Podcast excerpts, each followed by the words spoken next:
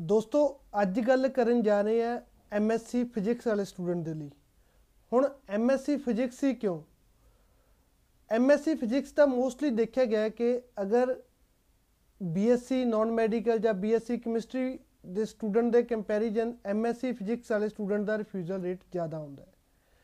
ਦਿੱਲੀ ਦੇ ਵਿੱਚ day by day ਜਦੋਂ ਕਾਉਂਸਲਿੰਗ ਕਰਦੇ ਆ ਐਮਐਸਸੀ ਫਿਜ਼ਿਕਸ ਦੀ ਪ੍ਰੋਫਾਈਲ ਦੇਖਦੇ ਆ ਤਾਂ ਉਹਨਾਂ ਦੀ ਰਿਫਿਊਜ਼ਲ ਦਾ ਜਦੋਂ ਪਿੱਛੇ ਦਾ ਆਪਾਂ ਰੀਜ਼ਨ ਜਾਣਨ ਦੀ ਕੋਸ਼ਿਸ਼ ਕਰਦੇ ਆ ਤਾਂ ਮੋਸਟਲੀ ਹੁੰਦਾ ਹੈ ਕਿ ਕੋਰਸ ਗਲਤ ਚੂਜ਼ ਕੀਤਾ ਹੈ।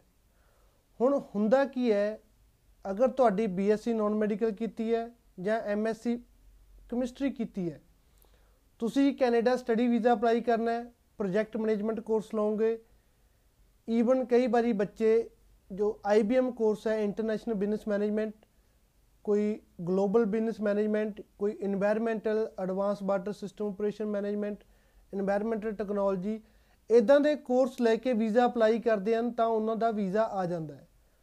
ਬਟ ਸੇਮ ਕੋਰਸ ਜਦੋਂ ਆਪਾਂ ਐਮਐਸਸੀ ਫਿਜ਼ਿਕਸ ਵਾਲੇ ਸਟੂਡੈਂਟ ਨੂੰ ਦਿੰਨੇ ਆ, ਤਾਂ ਕਿਤੇ ਨਾ ਕਿਤੇ ਬੱਚੇ ਨੂੰ ਰਿਫਿਊਜ਼ਲ ਦਾ ਸਾਹਮਣਾ ਕਰਨਾ ਪੈਂਦਾ ਹੈ। ਮੋਸਟਲੀ ਕੰਸਲਟੈਂਟ ਤੋਂ ਇਹ ਗਲਤੀ ਹੁੰਦੀ ਹੈ, ਕਿਉਂਕਿ ਲੱਗਦਾ ਕਿ ਐਮਐਸਸੀ ਕੈਮਿਸਟਰੀ ਵਾਲੇ ਬੱਚੇ ਦਾ ਵੀਜ਼ਾ ਆ ਗਿਆ, ਤਾਂ ਇਹਨਾਂ ਦਾ ਵੀ ਆ ਹੀ ਜਾਣਾ। ਜ਼ਿਆਦਾਤਰ ਰਿਫਿਊਜ਼ਲ ਜੋ ਐਮਐਸਸੀ ਫਿਜ਼ਿਕਸ ਕਰਕੇ ਆਉਂਦੀਆਂ, ਉਹਨਾਂ ਦਾ ਪਿੱਛੇ ਦਾ ਰੀਜ਼ਨ ਹੈ ਕੋਰਸ ਗਲਤ ਚੂਜ਼ ਕੀਤਾ। ਹੁਣ ਅਗਰ ਐਮਐਸਸੀ ਫਿਜ਼ਿਕਸ ਕੀਤੀ ਹੈ ਤਾਂ ਕਿਸ ਟਾਈਪ ਦੇ ਕੋਰਸ ਵਿੱਚ ਤੁਸੀਂ ਜਾ ਸਕਦੇ ਹੋ? ਸਾਰਿਆਂ ਨਾਲੋਂ ਪਹਿਲਾ ਜੋ ਹੈ ਰੇਡੀਏਸ਼ਨ ਸੇਫਟੀ ਦੇ ਕੋਰਸ ਹੁੰਦੇ ਹਨ। ਅਲੱਗ-ਅਲੱਗ ਕਾਲਜ ਦੇ ਵਿੱਚ ਅਲੱਗ-ਅਲੱਗ ਨੇਮ ਹੈ ਬਟ ਤੁਸੀਂ ਜਦੋਂ ਜਾ ਕੇ ਉਹਨਾਂ ਦੇ ਕ੍ਰੈਡਿਟ ਜਾਂ ਸਬਜੈਕਟ ਚੈੱਕ ਕਰੋਗੇ ਤਾਂ ਉਸ ਦੇ ਵਿੱਚ ਮੋਸਟਲੀ ਫਿਜ਼ਿਕਸ ਦੇ ਰਿਲੇਟਡ ਸਬਜੈਕਟ ਹੁੰਦੇ ਹਨ। ਇਸ ਤੋਂ ਇਲਾਵਾ ਫੋਟੋਨਿਕ ਇੰਜੀਨੀਅਰਿੰਗ ਟੈਕਨੀਸ਼ੀਅਨ ਦੇ ਕਈ ਕੋਰਸ ਹਨ। ਉਹਨਾਂ ਦੇ ਵਿੱਚ ਵੀ ਕਿਤੇ ਨਾ ਕਿਤੇ ਫਿਜ਼ਿਕਸ ਰਿਕੁਆਇਰਡ ਹੁੰਦੀ ਹੈ।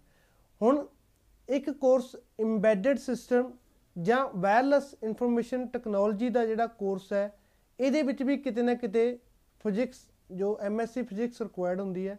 ਕਿਉਂਕਿ ਜਦੋਂ ਐਮਐਸਸੀ ਫਿਜ਼ਿਕਸ ਤੇ ਆਪਾਂ ਕ੍ਰੈਡਿਟ ਜਾਂ ਕੋਰਸ ਚੈੱਕ ਕਰਦੇ ਆ ਤਾਂ ਉਹਦੇ ਵਿੱਚ ਕਿਤੇ ਨਾ ਕਿਤੇ ਸਟੂਡੈਂਟ ਨੂੰ ਇੰਬੈਡਡ ਦੇ ਰਿਲੇਟਡ ਜਾਂ ਵਾਇਰਲੈਸ ਇਨਫੋਰਮੇਸ਼ਨ ਟੈਕਨੋਲੋਜੀ ਜਾਂ ਵਾਇਰਲੈਸ ਟੈਕਨੋਲੋਜੀ ਦੇ ਰਿਲੇਟਡ ਕੋਰਸ ਜੋ ਸਬਜੈਕਟ ਉਹਨਾਂ ਨੇ ਪ੍ਰੀਵੀਅਸ ਪੜ੍ਹੇ ਹੁੰਦੇ ਹਨ।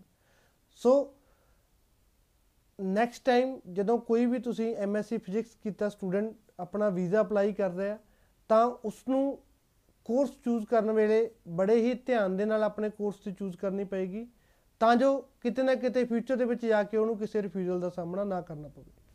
ਧੰਨਵਾਦ।